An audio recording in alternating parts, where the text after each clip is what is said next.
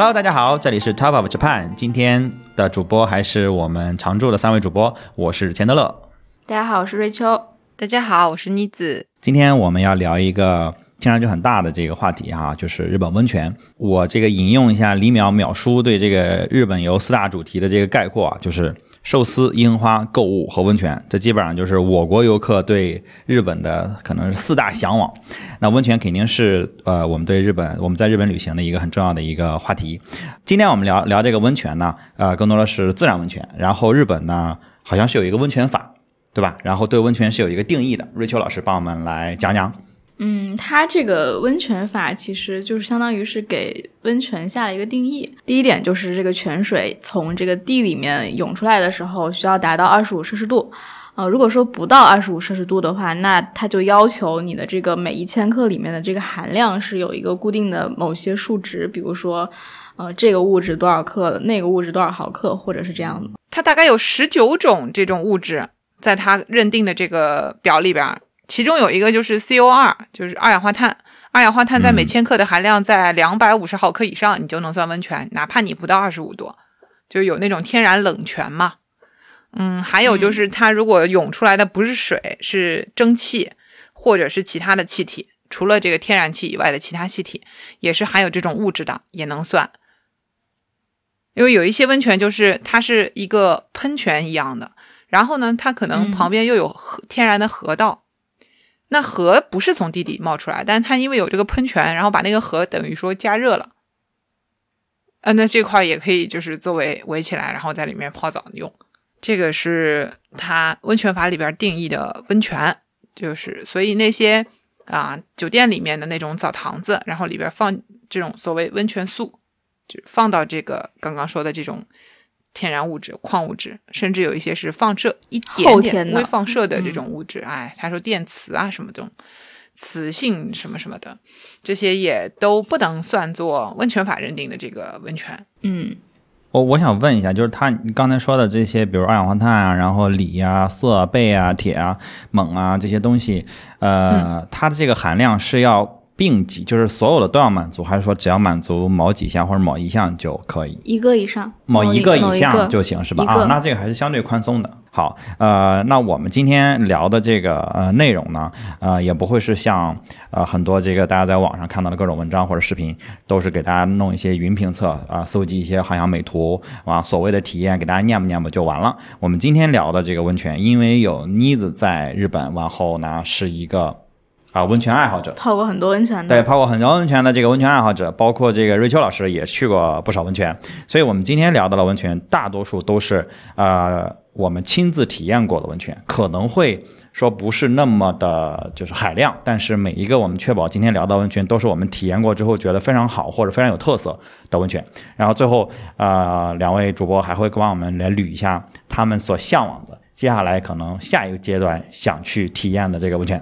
好。那我们先从我觉得最著名的开始，就是呃，大家可能听过日本有三大古温泉，对吧？然后这三大古温泉，呃，妮子应该是都去过，对吧？对，三大古温泉我都去了，但是很惭愧，其实我真的不能算是，就是去过非常多的温泉的，就是真的跟爱好者、温泉爱好者比起来，我觉得我还差得远，我甚至还没有我妈去的温泉多。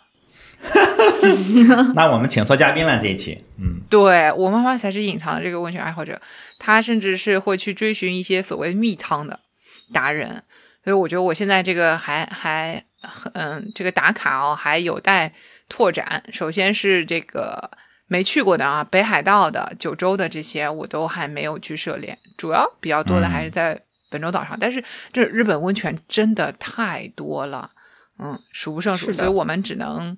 稍微盘点一下吧，嗯，但是我觉得重点就是我们是亲自体验的，我觉得这一点还是很重要的。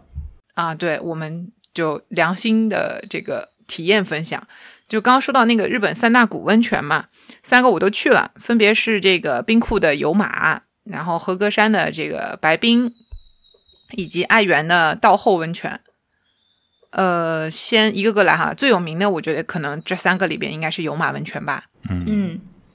上过标日的温泉，嗯，对，然后在这个离神户很近嘛，所以大家过去交通各种也很方便。然后有马它是一个小镇吧，这么定义的话，在在一个嗯算是山地的丘陵地带的这个里面的一个小镇。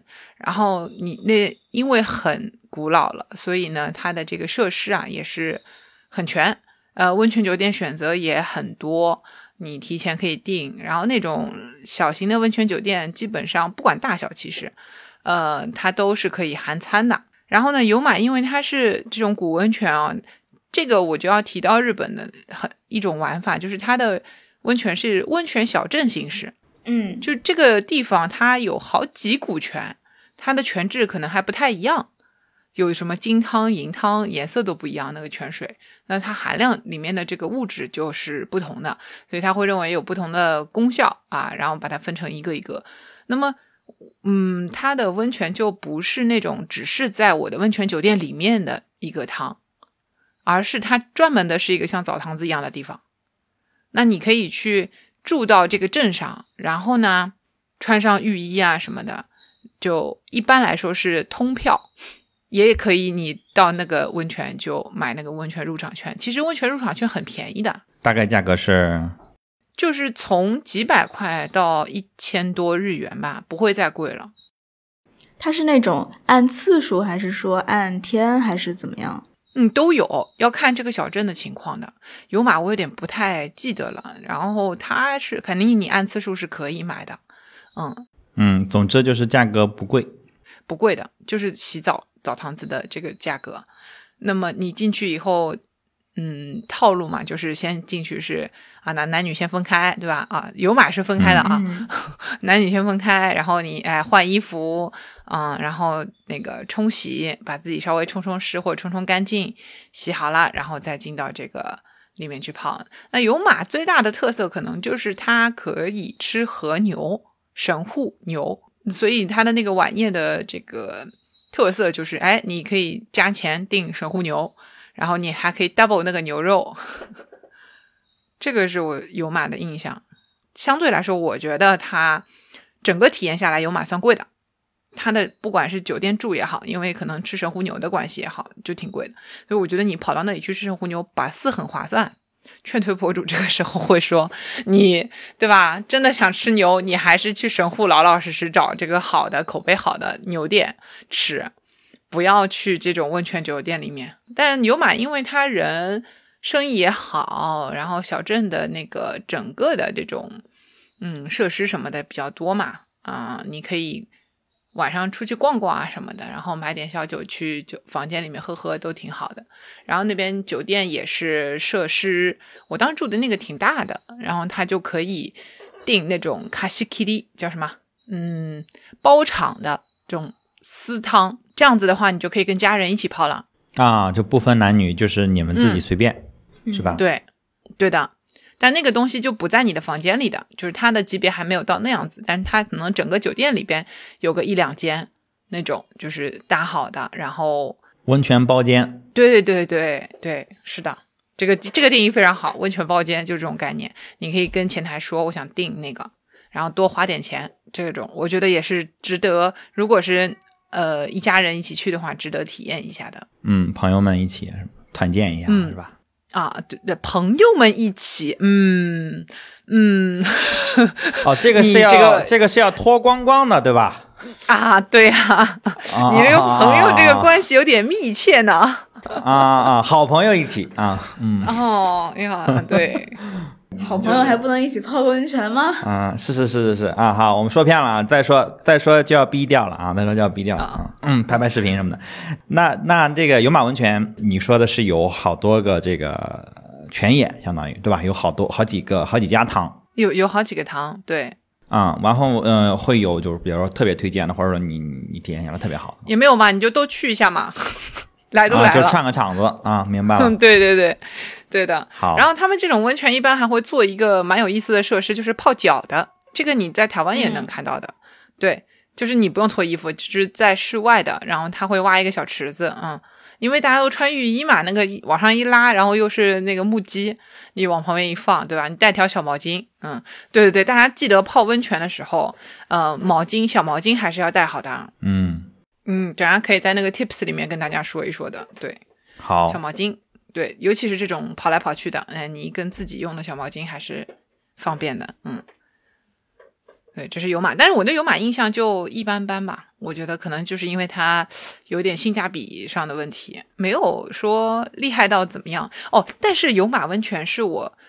到目前为止，我说它的小商业还是比较发达嘛。你去那边能够买到最多的乱七八糟的浴盐的地方，嗯，嗯，那边的商店会就是卖温泉素嘛，说哎这个是有马的汤，然后甚至他会把这个全日本比较有名的汤，像什么群马县的啦，然后等等的这种汤都做成一包一包的这个盐，让你回去泡澡。因为日本我们在家里面它也是有泡澡的文化的，每天一缸水泡一泡，对，甚至有一些人家一缸水泡了都不一定倒掉，对吧？对，下一个人继续。对，下下一个人，甚至有人就是两天一缸水这样子。这不凉了吗？哎哎呦，这里我要又要跑题了。你知道日本的浴缸有一个功能叫追焚，就保温是吗？写出来汉字叫追焚，不是，它就凉了以后可以给你把这个水再加热一遍，啊，那就是一个节约用水的方法。那那个嗯泥儿啊泥儿我洗完了它就泡的是吧？就是没有泥儿，啊啊啊！对，但是其实还是有一点的。对吧？它多少有一点泡会会泡下来一些死皮什么，它一定比你就是冲要要泡的多嘛，对吧？而且这个主要是浴缸里那个表面上那一层是我不太能接受的。嗯就是你要是沉到底儿，可能你沾点浴盐，有点颜色，你看不出来。但是表面总有一层油油的油泥泥，你知道吗？你 哎呀，对，呃，这这个这个，嗯，就看个人了。这个咱们不讨论啊，咱咱不讨论，跑题了，跑题了啊！既然已经跑了，我要说一个恶心的事情。以下内容很恶心，警告。嗯，就是我看过一个新闻，那那一家人家的那一缸水好像十几年没有换过，是黑的，还在泡，就泡成老汤了。老汤，真的不知道哪里来的这个报道，反正在日本看新闻还看什么看到的，然后他还拍了那个东西的照片，我真的也是很服气，就是他们会经常去找这种。让我想到北京有一家羊汤馆，号称号称就是它号称啊，就是双引号、百年汤底，就是他从这个店开的那一天，那个火就没有断过，那个汤就没有换，他一直往里加水，叫百年汤底。嗯，但他们是煮的是羊肉，你知道吗？然后嗯这家子煮的是肉。活人，活人。好好多这样的这样的餐馆。店是吧？啊、然后我们接下来要说的是白冰温泉吗？白冰好了，和歌山的这个白冰，嗯，和歌山其实离这个大阪不算远，它其实这边叫做纪伊半岛，然后白冰是纪伊半岛的西岸的中间，有概念吗？脑子里转一转啊，就是它伸出来一个半岛，这个这个地方我被安利过很多。次，为什么被安利过很多次呢就是因为温泉，？OK，嗯、说特别好。那妮子给我们讲讲有多好？哦，我也确实安利过挺多人的，因为这个小地方呢，它呃是挺早的，在日本人这边的一个算是度假旅游的好去处。嗯，它夏天的那个花火也很不错，而且白冰这地方很早就给自己弄了一个沙滩。它虽然是海岸边上，但其实它没有自己的沙滩。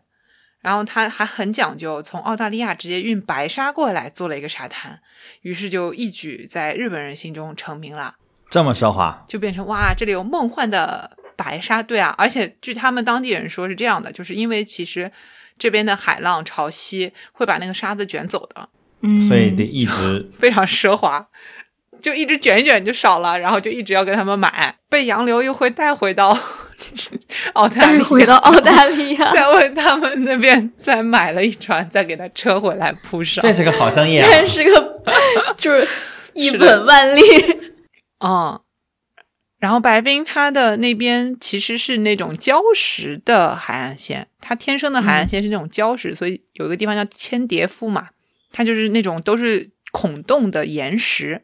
然后有当地人说，这地方你到了时节还能直接就踩到海岸边上捞海胆，它就会嵌在那个洞洞里面，然后你就去捡就好了。然后白冰整个城市呢，它弥漫着一股硫磺味，就是温泉的味道。你进到这个地方就会有一 嗯，这里应该有温泉吧？这种热烘烘的，然后有那个硫磺的这种气味。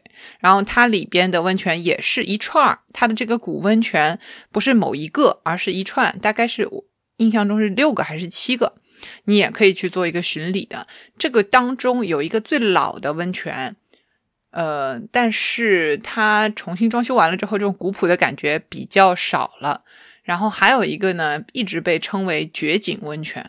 我为什么去这个地方？就是有一次也是翻那种呃旅游杂志，然后看到哇塞，这张照片真的太帅了，嗯，就是直接在棚棚里边，然后一个池子，外面就直接是大海。这个泉在白冰的整个温泉系里边叫做旗之汤 （Sakino Yu）。嗯，旗是山崎的那个旗，旗之汤。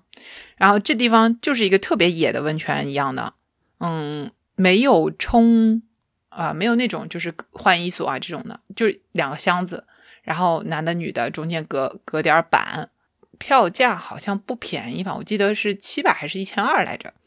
然后进去之后呢，你就直接在那个更衣箱这边换衣服，大概只有五格是有那个带钥匙的，嗯里边泡不了多少人，嗯，就一共是三个池子，一个是比较高的地方的，用那种呃桂木给你包起来的，就是它的位置比较高，所以你可以往下看了一览无余，嗯，那么中间有一个稍微凉一点的这池子，然后还可以冲冲淡水。为什么冲淡水呢？就是因为它泡的是海水，它的那个水是咸的，那泡着泡着容易缺水啊，容易失水，是不是？我尝了一下，舔了一口，当时我想是知道一下到底有多咸，其实还好。没有咸到苦。而且它是在海岸边上，没有行到苦。海岸边上，然后连接着海洋的这块儿，然后这个海是太平洋，嗯，嗯，然后你那个围起来的一个区域就是很天然的。我觉得日本他们做这种东西的保留的氛围很好，他用几块大的这个岩石稍微围了一下，所以基本上你这个岩石外面海浪一打，你也会感觉到，然后非常的宁静。这个地方风浪也不大，反正我去了几次都没有见过太大的风浪。啊，唯一的小缺点啊是以前没有这个问题的，后来他们在旁边啊很高的地方做了一个伸出陆地的观景台，是个三百六十度观景台。这个东西长得像一个 UFO 的那个飞船飞碟的那个样子，嗯哼，你就能看到上面有人。我朋友上去过，他说这个上面啊还有那种投币的望远镜。你知道大大家知道光线是直线传播的，对吧？就你能看见他的话，他也一定能看见你。所以你们在下面光着腚，他们在上面投币观景，啊，是的，就下面人都是脱光光的，是吧？我再确认一啊，下。对，哦，对能，看见脸吗？看不见脸就行。不太能够看得很真切，我觉得，嗯，但是，嗯，他一定能看到下面有人，而且这个人应该是没有穿衣服的人，所以要小心一点，你最好就躲在那个棚棚里。哎，那听上去不一定对对所有人，对所有人不一定是个坏处，可能有些人听了之后觉得更想去下面泡了，有些人听了可能更想去上面女。生这边，我感觉相对来说还是稍微好一点点。你要是挨着那个墙根儿呢，是他看不到你，但男生那边应该是一览无余的。男生那边正好冲着他，我我也没去看过啊，他是不是那边也有一个墙根儿就不知道了。就是我觉得，反正这个是一个小风险吧。但是真的，我趴在那个最外面那一端，趴在那个岩石上，就看海浪这样打过来，听海浪的声音，然后这边泡着温泉，我真是觉得非常的享受。无论是夏天也好，我去过好几次，是碰到了好天气，也碰到了下雨。啊，我有个挺变态的，我挺喜欢在下雨的时候泡温泉的露天的，啊，露天的，下雨的时候，还有下雪的时候泡。下雪的时候，我呢就是想到那个画面还是比较美的。嗯，嗯，下雨是图什么呢？就也是挺爽的，你也不冷，然后你就淋那个雨，你会觉得这个时候跟天地的沟通非常的全面。啊，全面。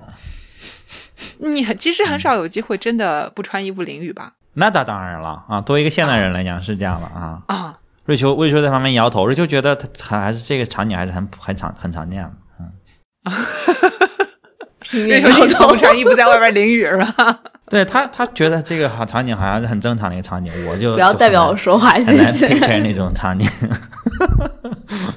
嗯，反正我觉得挺好玩的，就这个是嗯就是很。天然嘛，然后本来就在海边，然后你又接着海浪，然后你又是石头的，然后它那个设施也不是那么现代化的，所以对就是感觉感觉是很自然的一种状态，对吧？对对对然后你又你又光了腚，嗯嗯，你也 完全没有任何的束缚，是吧？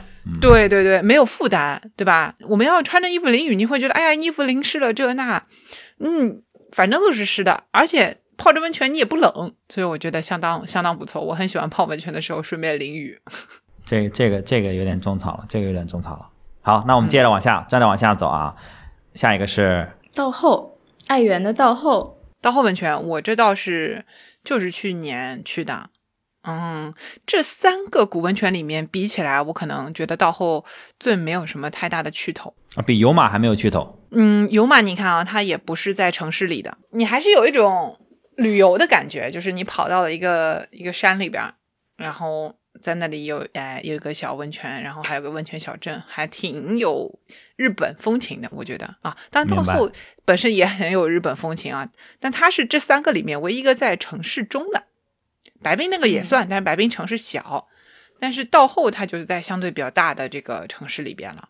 嗯，那种天然感就没有了，是吧？对的，对的，它就是，而且周围的那些酒店什么是围着它建的，相当于，因为它真的很有名。我对爱媛的印象就是那个《东京爱情故事》里面那个男主好像是爱媛县的人。哦，对，然后他他们那个地方橙子是特产。嗯嗯，叫什么来着？东东爱的男主叫什么来着？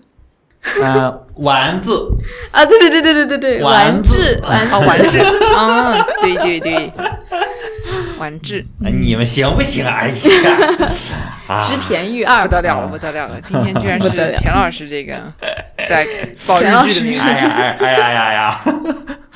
好好好好，跑题了啊！到后它最有特色的是它那个建筑物，就是它是《千与千寻》里面那个婆婆的那个啊汤的原型嘛。对，汤屋的原型。然后它因为太有名了，它门口还新修了一条这个叫什么一条温泉商店街，就直接怼着这个过去的。然后当时在里面泡，确实它的建筑物还有它呃泡澡的澡堂子里边的有一个像鼎一样的什么东西吧，印象不是很真切了，反正上面有写一些诗句这样的，反正文人气质还挺重的。那这个它那个汤屋里面跟《千与千寻》的一样吗？还是只是外面跟《千与千寻》一样？里面也是那种呃每一层不一样，然后有大汤、小汤、私汤，没有各种药汤，不能里里面就是普通的，很小的，哦，看起来就是，其其实我也不太能 get 到那个原型到底是怎么个嗯，就是外面那个唐破风的那种屋顶啊什么的这些，对。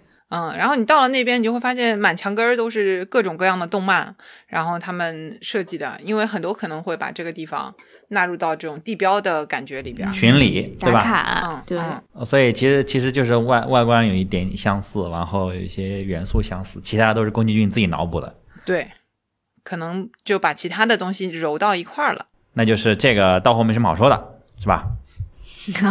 到后是，反正我觉得在这三大古温泉里面，因为不过我在那边花的时间也是最短的，我就是真的开车，然后因为它太有名了，然后顺道就那天泡了一个，然后走了，嗯，还是疫情期间去的呢，就是要测一下体温啊什么的那种，夏天去的，不过是估计这也是我不太喜欢它的原因之一，可能 比较热的时候去的，没有那种特别爽到的感觉。好，那我们三大古温泉说完了，那我们说一些其他的，你们两位觉得比较有意思的温泉吧。比较有意思的温泉，我有一个也是在和歌山的。然后因为和歌山这个地形蛮有意思的，它这个第一半岛呢，它是一个半岛嘛，它三面是海，中间都是呃，可以说日本的说法就是中间都是高山，嗯，丘陵其实是嗯，啊，确实有些地方海拔能够达到一千七、一千九这样。哦，那也很高了。嗯，就在那个山上，然后就是基半岛上面，它最有名的就是呃世界，它算是物质文化遗产，但是它是以道路作为物质文化遗产的。世界上只有两条路是这个非遗啊，不是非遗，应该就算是世界遗产。呃，两条路，一条是西班牙的那个瑞秋说的那个西班牙的朝圣之路，然后就是这个叫奈良，然后纪伊呃高野山参拜道集合。其实我们说起来就是熊野古道这块，所以你比较靠近那边的地方呢，就是有叫龙神嘛，那个地方有一个嗯。叫龙神这边的川汤温泉，叫川汤呢，其实就是说这条河是汤，这条河是温泉，然后它那边是到了冬天，温和，对，温和 不是温泉，温和，嗯，川汤就这意思呗，温和和温，嗯，嗯，它那个河道就是会变成温泉，但就是某个特定季节啊，基本上就是冬天的时候，然后那个河边都是大块的那种鹅卵石，嗯、嗯，这个天然温泉呢，就涉及到大家可能会很感兴趣的一个话题，叫做男女混浴。哦，哎呀，啊、也是这种悄悄的想象的啊、这个因为这条温泉它只有这个地方有，然后它也不拦起来，而且它是每年相当于是临时会出现一下的这种温泉，所以它完全是免费的。哦，然后你可以自己对透光光就下去了。你有几种玩法，一种是它那个地方本来就蓄起来了，然后上那个后面山上。呃，挂了块牌子说这里是这个温泉，嗯，嗯，就叫仙人风吕这个地方，就给仙人泡的澡堂子。嗯，嗯，嗯，所以这地方是男女混浴的，而且是相对来说比较羞耻的，因为距离会蛮近的。呃，人跟人之间是吗？嗯，哎，这个也要脱光光吗？我我想问，就是我我这种天然的，完全这个的，没人管我吧？是不是？还是说这个礼仪上我也得脱光光？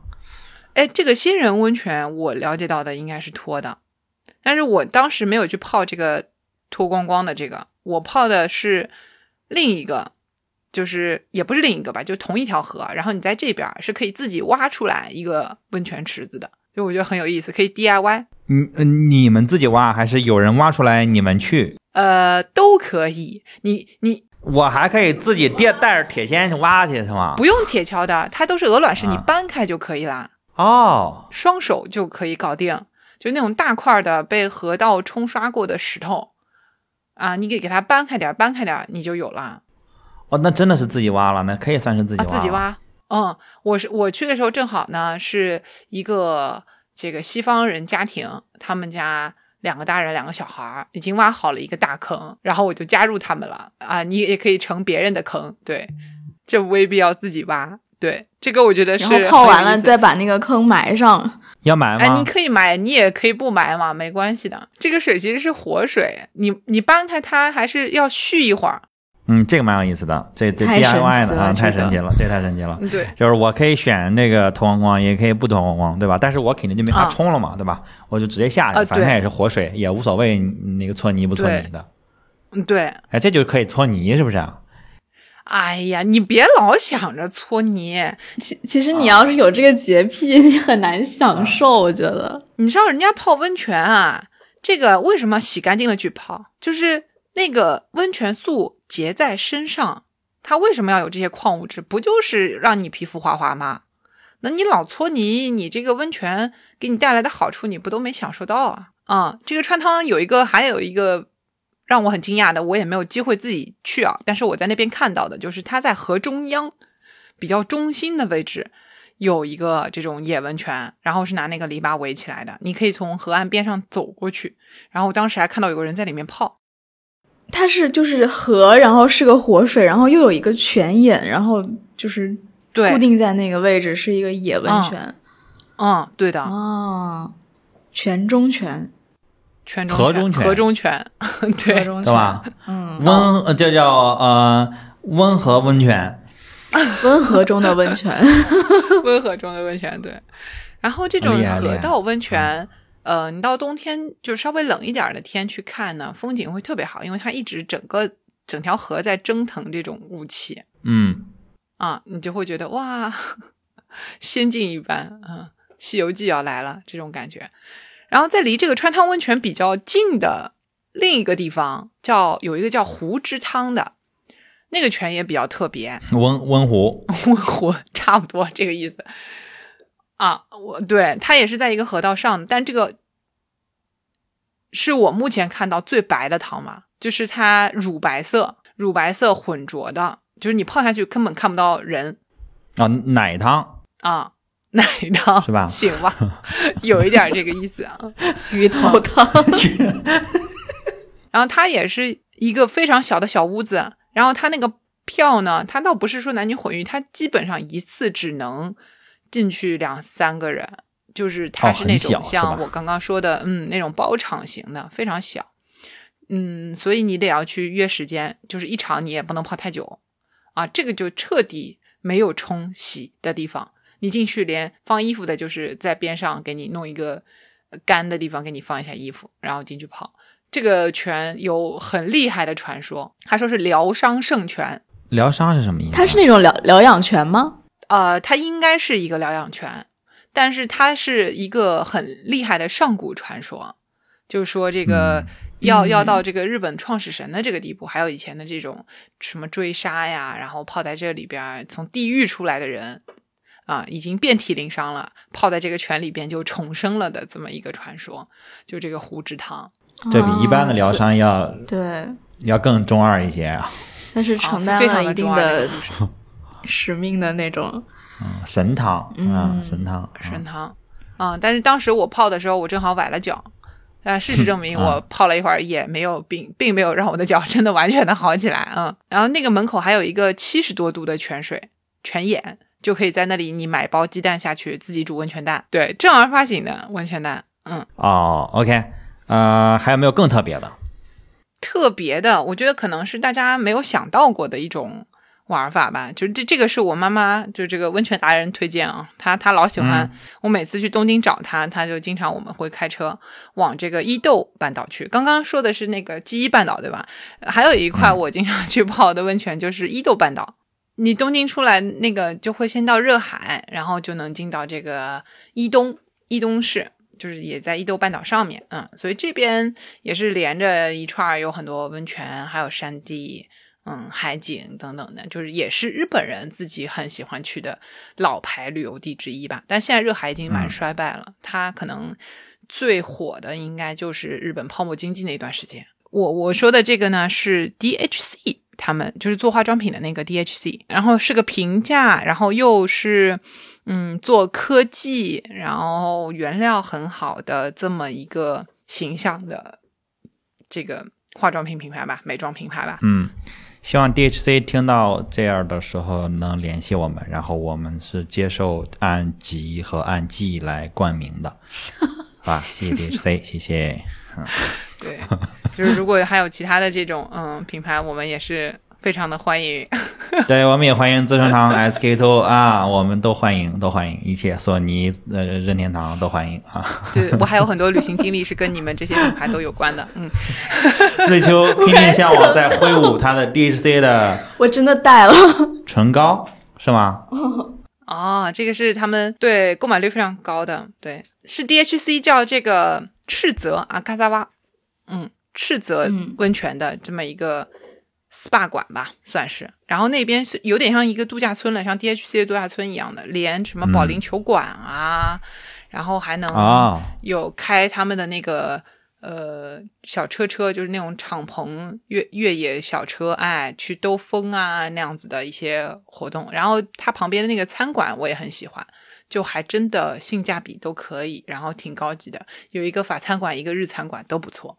你嗯，就是意外的惊喜吧，因为那周围也也没有太多的。然后这个深层海洋呃什么，它主打的这个 SPA 馆呢，就是它会把海里边深层的海洋水给抽上来，然后给你做。就是放在这个池子里边，然后加上这个赤泽那个温泉旁边有一个是天然温泉馆，然后它这边呢又是这个海洋 SPA 馆，做了一个嗯比较好玩的，经常会有那种你看到日本稍微上一点年纪的人，可能是买了月卡那样子的啊，就一直经常会去，嗯，在里边那种给你一个海浪步道啊，就是给你一些阻力的那种可以走路的一个来来回回的步道，还有那种很多的冲的冲穴位的这种按摩用的这个喷头，嗯，保健什么？对，就是给你做了一大套保健的是一的大保健种运。动康复的一种方式，啊，就是在感觉是水里这样。对，嗯，而在水里，他们就说起来是不太伤害你的关节，然后又可以锻炼你肌肉强度的这么一个东西。嗯，然后从脚跟儿、脚底啊，一直可以冲到你的肩膀，就是各个高度不同的。不是就是那个水里边的那个啊，对对对，康养就是那种康养 SPA 的感觉，对明白。然后还有我特别喜欢他们对，对，我的嗯是的，就是日本老年人又有钱又有闲，然后自己从东京或者是周围哪里就开个车子，可能过来住个两天这样子。嗯，办个。会员呗啊。然后嗯桑拿房我很喜欢，他们有一个叫做就是 Aroma 的呃热浪体验，就是它会在它的大毛巾上滴上精油啊那些的，很香。然后呢，在温呃桑拿房里边，对着你拿着那个浴巾，然后哗这样扇风。然后一扇，你就会感到哇，一个香香的热浪，嗯，冲击你本身里面可能有个多少度来着？桑拿房可能六十度左右，那你感受到这个热浪的时候，你会觉得，哎呦，温度又高一些，然后还挺舒服的一个服务吧。里边还搞了一个什么海盐的这种静心房，有个冥想室，还有那种海洋泥可以可以敷那个淤泥呀、在，身上，相当相当丰富啊，丰富啊。相当相当丰富，而且就是呃一张票搞定，就是跟我们这边一价全含啊，一价全含，就是跟我们这边的这种、呃升级版的东北大洗升级版，会所，哎，对对对，嗯差不多的意思，大会所啊，对，所以这个我觉得挺推荐的，而且它的所有的护肤的东西都是 DHC 的而。且挺适合带着父母去。啊，对，我觉得父母会很喜欢。它所有给你涂脸的那些，还给你提供面膜什么的，都是 DHC 的，还有一些喝的营养的。这样还能有个安全的保障，对吧？它也不是嗯瞎弄的，就不是那种农家乐自己糊弄的弄，它还是有品牌的，对吧？啊，对。然后我是时隔可能有近十年左右，就是又去，我发现它保养的非常好，整个馆啊，就里边东西依然是蹭蹭发亮的，非常新。所以我对这地方体验还挺好的，嗯，我觉得如果带父母的话是可以去的。对你第一天可以在那个 SPA 的这个部分玩，然后第二天你可以去到它温泉的那个部分玩。蛮好。贵吗？呃，不算很贵啊，大概一个人也就是一万多日元啊，含住、哦，那很便宜含吃，还还还含住嘞，还含吃嘞还含吃嘞，啊，那不就白玩吗？那不就是？我觉得相当便宜，等于不要钱，对，对一万日元五六百块钱，那可不就是你你还含一万吃含住多一个人对啊，然后再加个路费没有了，啊嗯，就没有别的啊，那这非常省钱，那比在东京可省钱多了。那你去趟嗯 Beams，、那你没有五万日元，那你出得来吗？啊啊呃那半小时你就嗯出来了。它唯一的缺点是交通可能没有那么便利。就是你没有车的话，可能会稍微公共交通有点折腾，是吗？对对，我每回好像都是开车去的。明白。所以应该是有那种他们的大巴，或者呃，你也可以报那种就是东京出发的一日这种旅游团，一个思路，他们应该会包含这个车辆，然后和这个住宿，呃，和 SPA 的这个服务，就相当于我们现在这种周边游吧。你可以到了日本去当地旅行社报。我我我说一个吧，啊，你说一个吧。啊，瑞秋老师要说一个。当时是因为那个那个时候是我第一次去日本上学的时候，然后正好又是一个冬天，然后我们就找了一个温泉小镇，就是箱根这个地方，就是应该大家都听过，就是我觉得还挺适合第一次去日本的，因为它它除了温泉，就是相当于它好像什么都有的玩一点。你看它有它有湖，有有山有水，然后能能看到富士山。然后还能泡温泉，然后还有一些小美术馆，然后还有一个奥莱，又能买东西，然后就特别适合第一次去日本。然后我们当时就是就觉得在城里玩腻了，然后就想去箱根找一个老房子，然后我们就找了一个就是一百多年的这么一个老楼，好像是一个大正时期还是什么时候建的，就是一个文化财产，就是那种。木质竹制的那种那种楼，然后据说还有很多就是特别有文化的艺术家和文人住在过那里。就比如说刚才说的那个，嗯、川南康成，还有夏目漱石，好像都住过。它是一个特别小的一个小酒店，然后只有十几间房。其实虽然没有私汤，但是基本上你相当于是泡私汤了，因为根本没有人跟你抢。OK，对，就觉得还挺有意思的，推荐。在哪儿？在香根，香根有很多很多酒这种温泉酒店。我觉得香根也是类似像伊豆半岛这样的存在，它很适合你嗯从、呃东京出发，然后呢要去富士山，啊，中间到这儿歇一歇，或者是去完富士山出来到箱根，也是挺好的。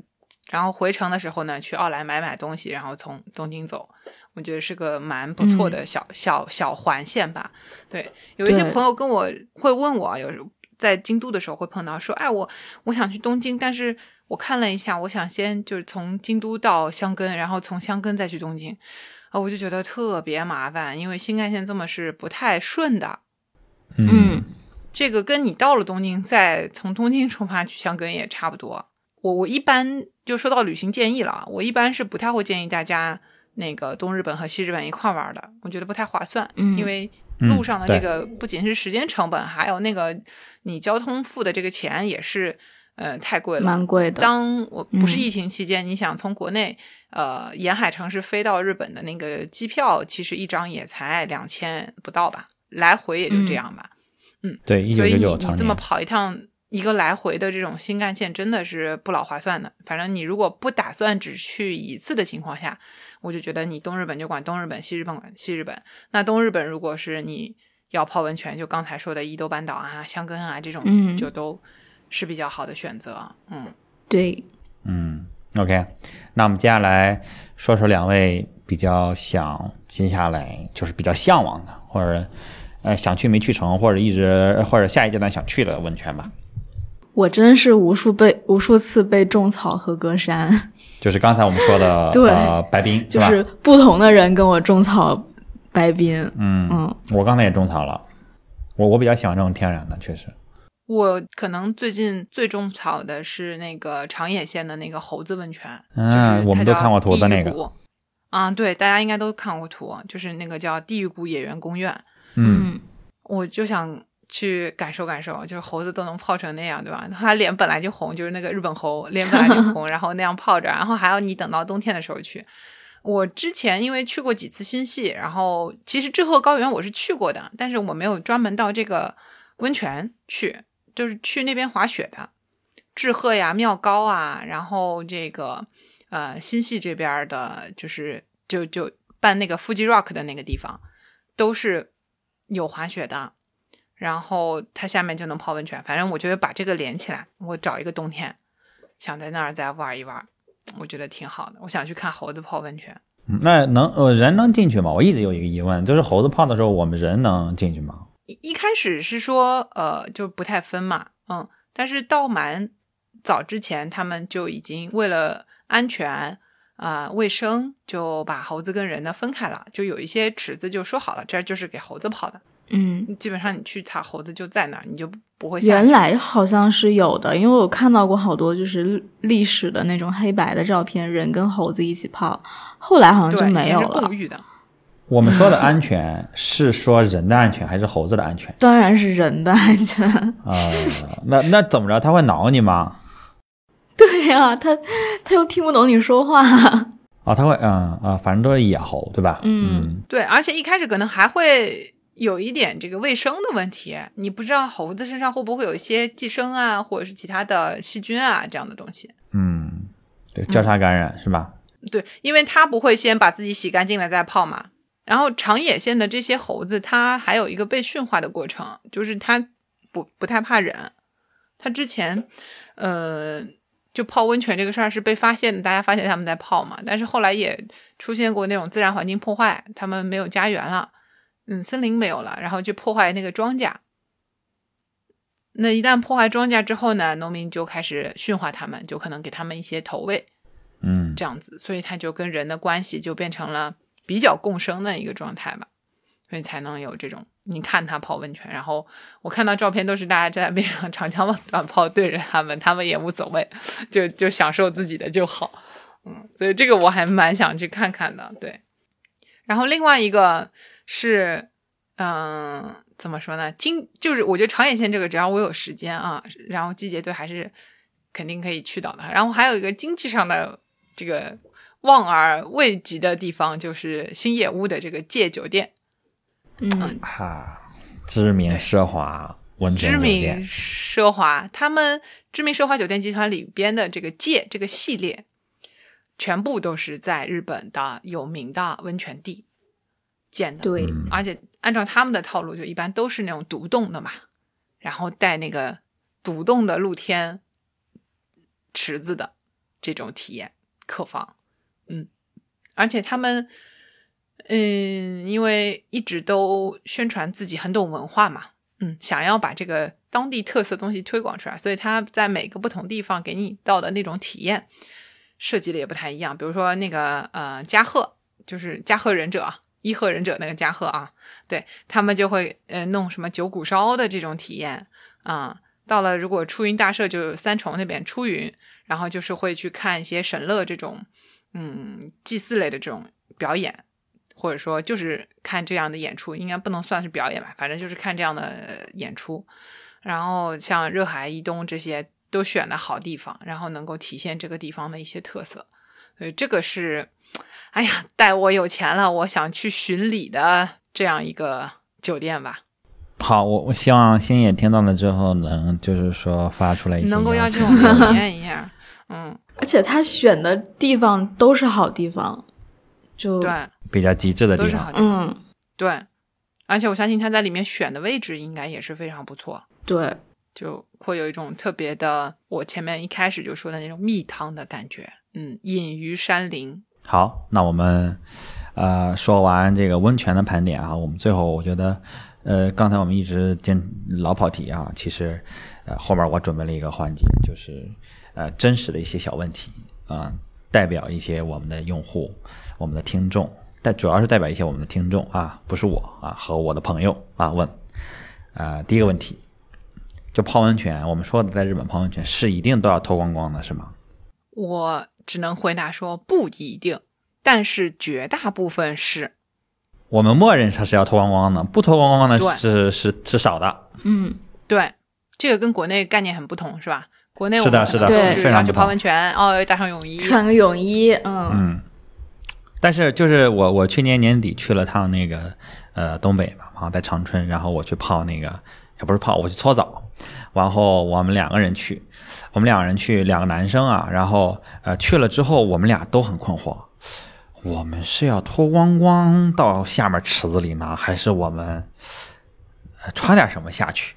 啊，后来我们一致决定脱光光，但是每个人裹了一条毛巾，然后下去发现，哈，大哥们都光着腚，对，然后我们就也就 啊，假装把那个衣那个袍子又很轻松的拆下来挂在身上，然后 然后也光，但确实是不太不太自然的，因为我们不在那个环境里，确实不太自然。好，嗯好，第二个问题，第二个问题，呃，刚才也提到了，就是男女混浴这个事情。之前一直是各种流传说日本的温泉有好多地方是男女混浴的，我就想问，现在还有男女混浴的地方吗？有呀，有，呃，就就男女脱光光，陌生人那种。有呃，你体验过吗？体验过讲讲你的体验，啊，就要实际的哦。嗯，在很多年前嘛，十六岁那年，嗯，所以我真的有不太记得我去的是哪儿，好像是长野，因为我记得从东京出发啊，穿过长长的隧道就到了一个雪国一样的地方，所以好像是长野，花了很长的时间到。呃，那时候我真的还对日本文化什么都不懂的时候啊，然后也是我妈妈带着我一块儿去的，确实是个男女混浴。但是好在这个混浴的地方是可以围着毛巾下去的。嗨，失望。对的，哎，但是我前面就说那个穿汤龙神那个穿汤啊，它到了季节，它就是一个脱光光混浴的地方。然后混浴以前是比较多的，然后那时候也没有什么羞耻心，直到是明治时期，就日本真的开化了啊，然后呢开始管哎男女有别，然后把这个逐步的取消。那么现在剩下的男女混浴呢，就不是什么陋俗了啊，而是呢，嗯，因为这个地方这个温泉只有一个，它可能在风景非常好的地方，然后呃山野间这种啊，想办法，就像我说的那个湖汤嘛，嗯，那他们就采取了一种呃轮流交换的这个形式，对吧？你你可以约，我可以约，那都是用一个地方。嗯不论男女，然后你对这种方式也有呢，还是比较大的这种，哎，他为了享受这个所谓天然的恩惠啊，就是男女还是混浴的，就像穿汤那种免费的嗯就是现在还是能找着的。能。然后呢，之前我看那个也是电视里面又做那种调查啊，就在街上随便随机访问，就问那些年轻的男女说，哎。你知道男女混浴吧？啊，你有兴趣吧？你体验过吗？对吧？然后男生好像我记得是百分之六十多都表示自己有兴趣，想去体验一下啊。当然，我相信剩下的百分之三十几应该只是没好意思说啊。对对对对对，啊，迫于这个电视压力，啊，没好意思说。那么女女生呢，其实也有一半以上的人觉得想要尝试一下，但真的尝试过的女生只占不到两成。嗯嗯然后那个去过的男生就说呢，就是体验可能是他们原来以为是可以去看到年轻姑娘的，结果呢看到的都是阿姨和婆婆。你以为你是去看别人的，实际上是别人去看你的。这这个是现状啊，嗯被被迫变成了小鲜肉是吗？嗯啊，就年纪都还挺大的人在那边，嗯，对的。啊，对，这个这个大概是现在的这个男女混浴。拔草拔草拔草啊，嗯，因为日本确实他们对于身体这个事情呢没有那么的羞耻啊，两个点上可以看出来，这是我个人理论啊，就是轻喷轻喷。嗯，一个呢是有这个女女儿跟爸爸一起洗澡的这个传统，那么经常在日本的这个育儿的这个指南里面啊，现在经常会提出的就是到底应该洗到几岁呢？就小孩儿哎跟爸爸一块儿洗澡，这也算是启蒙性教育，你知道吗？就是男生的身体长什么样子这个问题。对对对对，那么这个以前就说啊，有些可能到了初中还跟老爸一起洗的，就关系特别好，嗯，但是怪怪的感觉是不是？哎，对吧？所以其实有一些育儿专家也觉得怪怪的，那他们就觉得九岁左右或者怎么样的，反正这个没有明确规定啊，只有只有每家的情况，嗯，然后呢，对于爸爸来说呢，就有一个呃标志吧，或者说女儿长大的标志，就是哎呀，我女儿开始不愿意跟爸爸一块洗澡了。嗯我我在另一个播客就是有听到过，就是关于这个问题的讨论。它它里面提到，就是说，但凡就是这个父亲跟女儿双方中有一个人觉得，哎，我这个样子对，是不是应该？就是我我开始有这样的疑问了，或者说我开始有这样的意识了，就可以停了，就应该停止。明白。嗯嗯对，包括最近不是有一个挺挺有争议的一个话题嘛，就是一些妈妈带小男孩儿去女洗手间，啊，是就是是，还对挺受争议的。这个应该会在国内会更更常见一些，对吧？嗯因为你也没办法，那个孩子自己。嗯，是的，就是泡温泉的时候，或者去澡堂子洗澡，也会碰到这样的问题。就是在日本，妈妈带着小男孩进到女浴室的问题。咱们小时候就是也会有那种大众浴池嘛，我不知道你们有没有哈，反正我是肯定进过女浴室的，嗯，有的。大众女浴室，嗯，对吧？感觉小男孩进女浴室的情况多一些，我是真没进过男浴池。好像带女孩小女孩进男浴室的应该很很少，对我没有进过男浴室，但是我有在女浴室碰到过小男孩儿。对吧？嗯，就是阿姨们反正而且会调戏小男孩。哎，看来被调戏过。哎，奇怪了啊，就进入了奇怪的话题啊。嗯，哦我我反正我是成年之后才就是接触过浴池这个东西，就是我们南方没有这种。啊，好像哎，好像之前在在在知乎上有一些热门问题啊，就是说说这个呃，你在大学里面的澡堂，就是呃很多情况就是说南方的女同学到了男女同学吧，到了北方，因为北方的大学一般好像就是比较那种。嗯，有那种就是没没完全没有任何隔断的那种浴室，敞敞开式的，真正的那种只有莲蓬头，然后所有人面对面，几十个人面对面，他也没有隔非常受冲击。你知道我的高中是一个。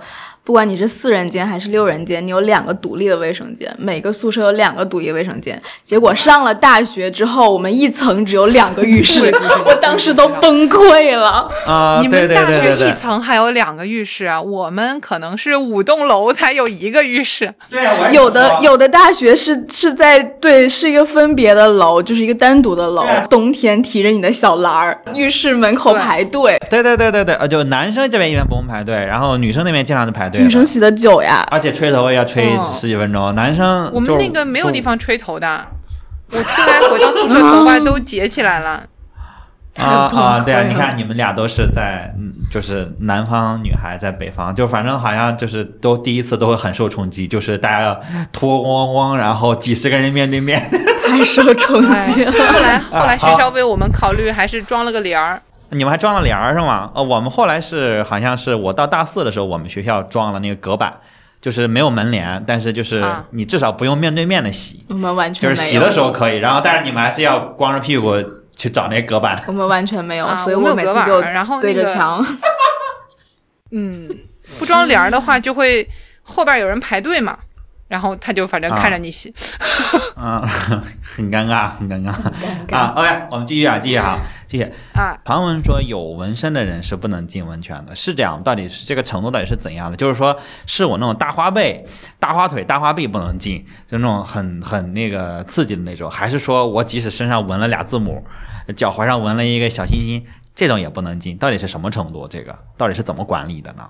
啊，这个具体要看这个温泉他们到底是怎么规定的，有一些管的比较严，有一些也管的没有那么严。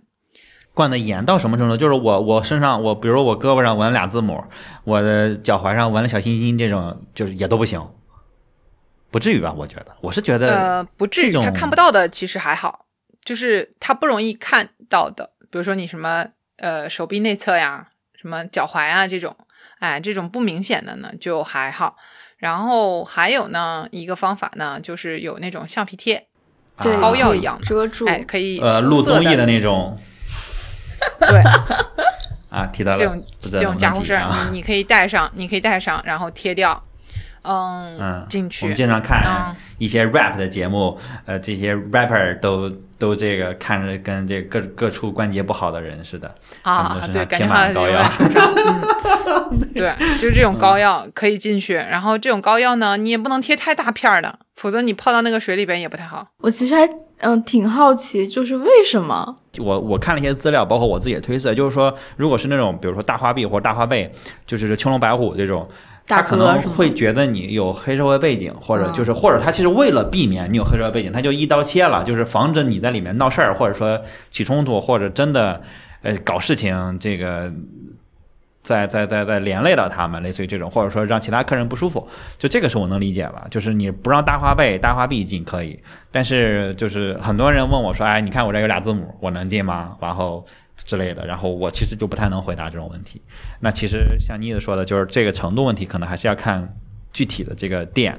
然后呢，如果你是特别小的，或者是很私密的位置，其实不用太担心。对我碰到过的情况是这样的，就是你在呃。外国游客比较多的地方，他们管理上会比较松一点。尤其他看到老外，因为你如果是老外，你身上就算稍微纹了一点啊，怎么样的这种，他也不会觉得你是跟黑道有关。嗯，有时候呢，因为他们也想做生意啊，他就不会主动跟你提。但是，就像你说的，其中一个原因是不能让其他的客人感觉到不舒服。确实有那么一些事儿妈。呃，日本老太太也好什么的啊，我我只有老太太的经验，因为老头那边不知道。那个 就是老太太这样的，他们可能会去举报，说有人身上有很大的纹身啊，我不舒服。有人有纹身，他知道这里规定纹身不能进来的话，他有可能会去这么投诉。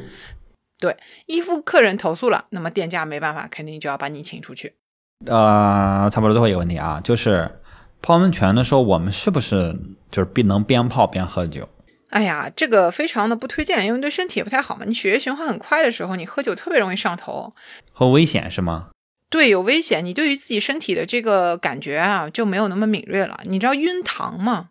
倒不是说你走路滑滑倒摔一跤这种，澡堂滑倒摔跤也很严重啊。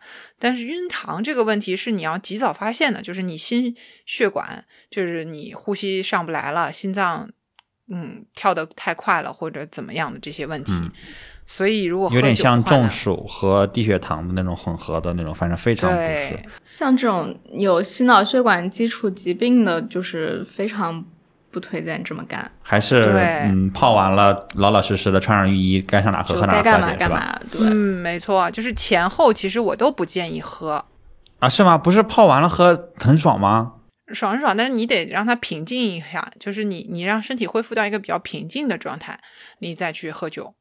然后日本人还有一个习惯，你看那个蜡笔小新啊，他也是经常会有的，哎，泡完澡之后喝个牛奶，嗯，冰牛奶。啊，冰牛奶哦，感觉很爽。然后你基本上在澡堂子的自动贩卖机上都会看到卖牛奶的。嗯嗯啊，我这个也是明治后来出来的这种，我我觉得挺伪科学的。嗯，我并不觉得这时候喝牛奶真的会，嗯，对你身体很好啊。你说，哎呀，我消耗了，然后补充一下，这个我也不是很推荐。但是你自己为了这个情怀可以试一下，嗯，因为你泡完热乎乎的，你直接喝个冰的，然后呢又是奶，嗯。本身这个性质呢，就我觉得不是特别好啊。我觉得还挺好的，就是作为一个肉蛋奶爱好者，我觉得特别。瑞雪老师，瑞雪老师每天每天都要喝五百毫升纯牛奶。哦，突然知道了大码女孩的秘密。那还有没有别的我没有问到的什么禁忌？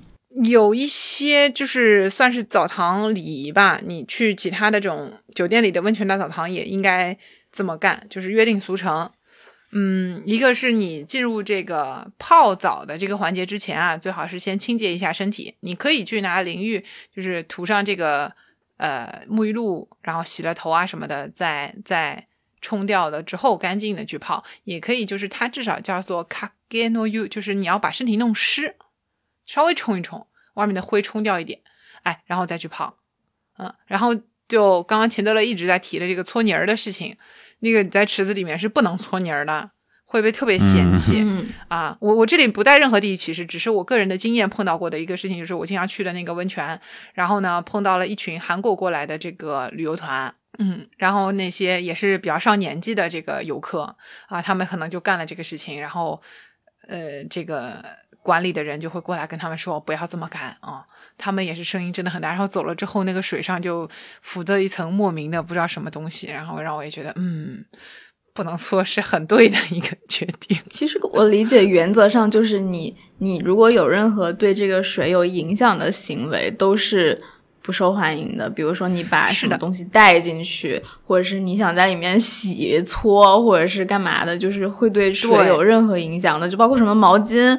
这种就都是没错，不 OK。嗯，我想说的一个也是，就是你毛巾不能放到泡澡的水里边去浸湿了，然后哇搓一下搅干，no 不可以。不能。如果你毛巾不小心掉到水里了，你赶紧捞起来之后，你拧干的这个水你拧到池子外边去啊。你在池子外面的这个地上把它拧干。然后可能还要跟池子里的人说一下，不好意思，你看到你是这样滑进去的。因为有时候我我喜欢干一个事情啊，我觉得泡温泉的时候，这个是 tips，就是我觉得身上都泡得很热，对不对？头露在外面是很麻烦的。我有时候还会冬天的时候，外面下着雪，你身上泡很热，然后头吹到风会很不舒服，我就会把那个毛巾，嗯，就是稍微叠起来，然后顶在脑袋上。啊，就有有点像一个小帽子一样。你看动画片里面的那个女澡堂子也是这样的，就是 把那个毛巾会会顶在脑袋上，所以有时候会不当心就可能滑下去了。然后这时候你捞起来之后呢，你把水拧到那个池子外面去，嗯。然后包括你头发，如果女生长头发的话呢，也不要进到池子里，你把它盘起来。嗯，这个也是瑞秋刚刚说的那种会搞搞乱这个池子的这种弄法。然后还有一点就是温泉水里面泡澡的这个里面是不可以洗脸的，一般来说。哦，嗯，哎，就不要把那个水举起来，哇，洗把脸这样子。No，我能喝吗？有的温泉是可以喝的。我是我坐在里面喝呢。就给我一个勺，我人在那里面，然后我这么蒯着喝呢，还是他单独有一个喝池啊？如果是可以喝的温泉，是专门有一个喝池的，还会有杯子放在边上给你喝。嗯，它会做成那种就是涓涓细流，可能拿个泵一直在那里把那个水给你泵出来，啊，就是让它自己这样就是喷，然后你啊你就接接接着喝。那它的那它的水源是大家在泡的那个池子，还是说它是单独的水源？你说呢？哎，泡的那个池子的水就不能符合饮用标准了。对，就是对啊秋说的。啊，好，明白了。嗯，但确实是可有那些可以喝的温泉的，因为刚刚说了那个温泉的定义嘛，有些温泉甚至不到二十五度，然后它含有这些矿物质，嗯，然后它如果还达到了饮用的标准，它里面的细菌比较少啊，然后这个物质可以直接喝下去的话，对吧？你如果里边有点二氧化碳，当然是能喝的了，嗯，还当是这个气泡水吧，大概是 啊，苏打水嘛，对吧？吧？对，嗯，热气泡水，苏打水嗯，嗯，含有各种矿物质的热矿泉气泡水。妮子，你喝过吗？是有那种有味道的。我印象中我有点真糊涂了。我印象中我是喝过的，有一个是可以喝的，嗯，是在金泽附近，可能是在加贺那边，在加贺那边有一个这种可以喝的，没有什么怪味道，那个泉就是正常的矿泉水。然后还有一个小 tips 就是，呃，温泉酒店里面，我们之前好像也说过，就是它的那个男汤女汤，呃，是会换位置的。对我们，我们当时泡的就是某一个时间点，然后两个汤交换，然后你就要注意，你不要走错了。是为了保证阴阳平衡吗？还是嗯不是啊，它两边朝向不一样，风景就不一样。啊嗯啊公平？对啊，然后就让你能够同时体验到。它应该一般会在一天内，比如说你去那里住一晚嘛，它前一天啊左边是女汤，或者说二楼是女汤，然后后面一天就换过来，三楼是女汤，二楼是男汤，这样子，就是你可以晚上泡完，上午再去泡。就是酒店里面的这种男汤女汤是会换的。嗯，就好像是有一一边朝，比如一边朝河的，然后另一边是朝小树林，就是不同的景致。所以不要觉得自己哎我泡过了，然后你看一看，如果它有调换的这个东西的话，你记得还可以换个时间段再去泡一泡啊，看看不一样的风景。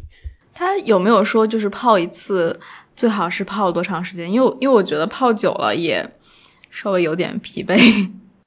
这真的很看个人啊，我个人经验是，我大概一个正常温度四十到四十二左右的，能泡个二十分钟吧。但是我娘亲，我母上大人，她可以真的在里边就泡到一个小时左右。啊，那还蛮甚至更久，就是她出来休息休息，哎，又能泡，非常的牛，嗯。不过说到这个泡的时间啊，就是瑞秋说的这个问题，我还有一个小 tips，就是，呃，这个还是日本电视上嗯介绍的方法，就是如果你泡进去之后是非常难以忍受这个温度嘛，很不舒服啊，你可以尝试一下，把你的手和脚露在水面上，不是整条手臂啊，就你可以把肩膀什么的都泡进去，但只是把手掌的部分露出水面。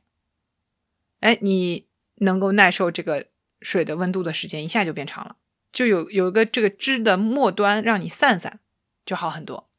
你就可以把整个哦肩膀就是什么的为了都泡进去。散热。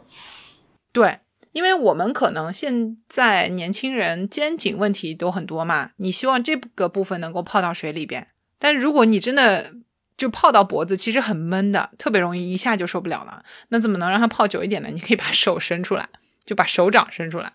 对，然后日本泡温泉，我后来才知道为什么那些动画片里面啊，就是会他们很喜欢翻墙去看女澡堂子，就是因为都是脱光光的，而且还有就泡热了之后，我们真的会坐在石头上，就坐在旁边石头上晾着凉一凉，像晒日光浴一样，嗯，就是整个场面就一度会变得非常的香艳，嗯。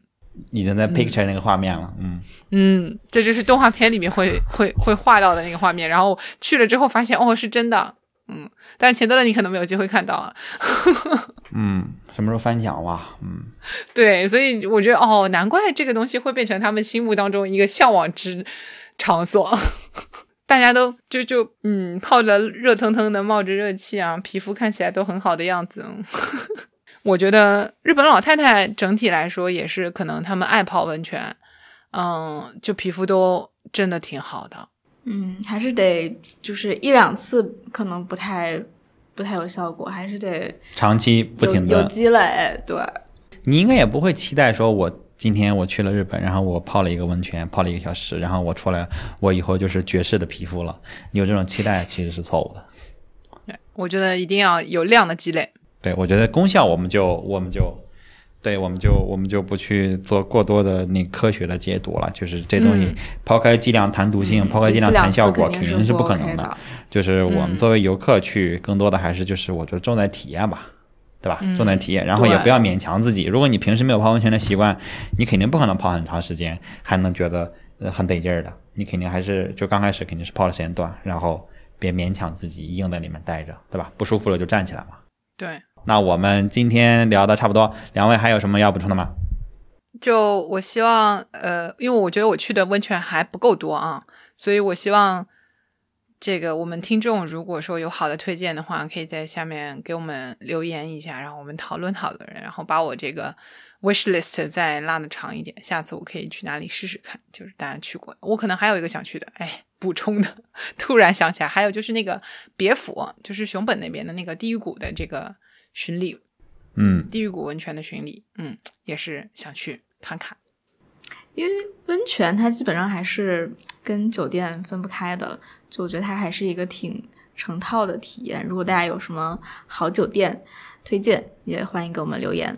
好，那今天聊的这个很多真实的体验啊，我们这也是我们 Top of Japan 的一贯的这个呃特点，就是我们不太喜欢去给大家去，虽然我们会做很多的调研，很深入的调研，我们会查很多的资料，但是我们不不太喜欢给大家去读一些啊、别人的体验，或者说只是读一些资料，我觉得那样的话，大家自己上呃谷歌。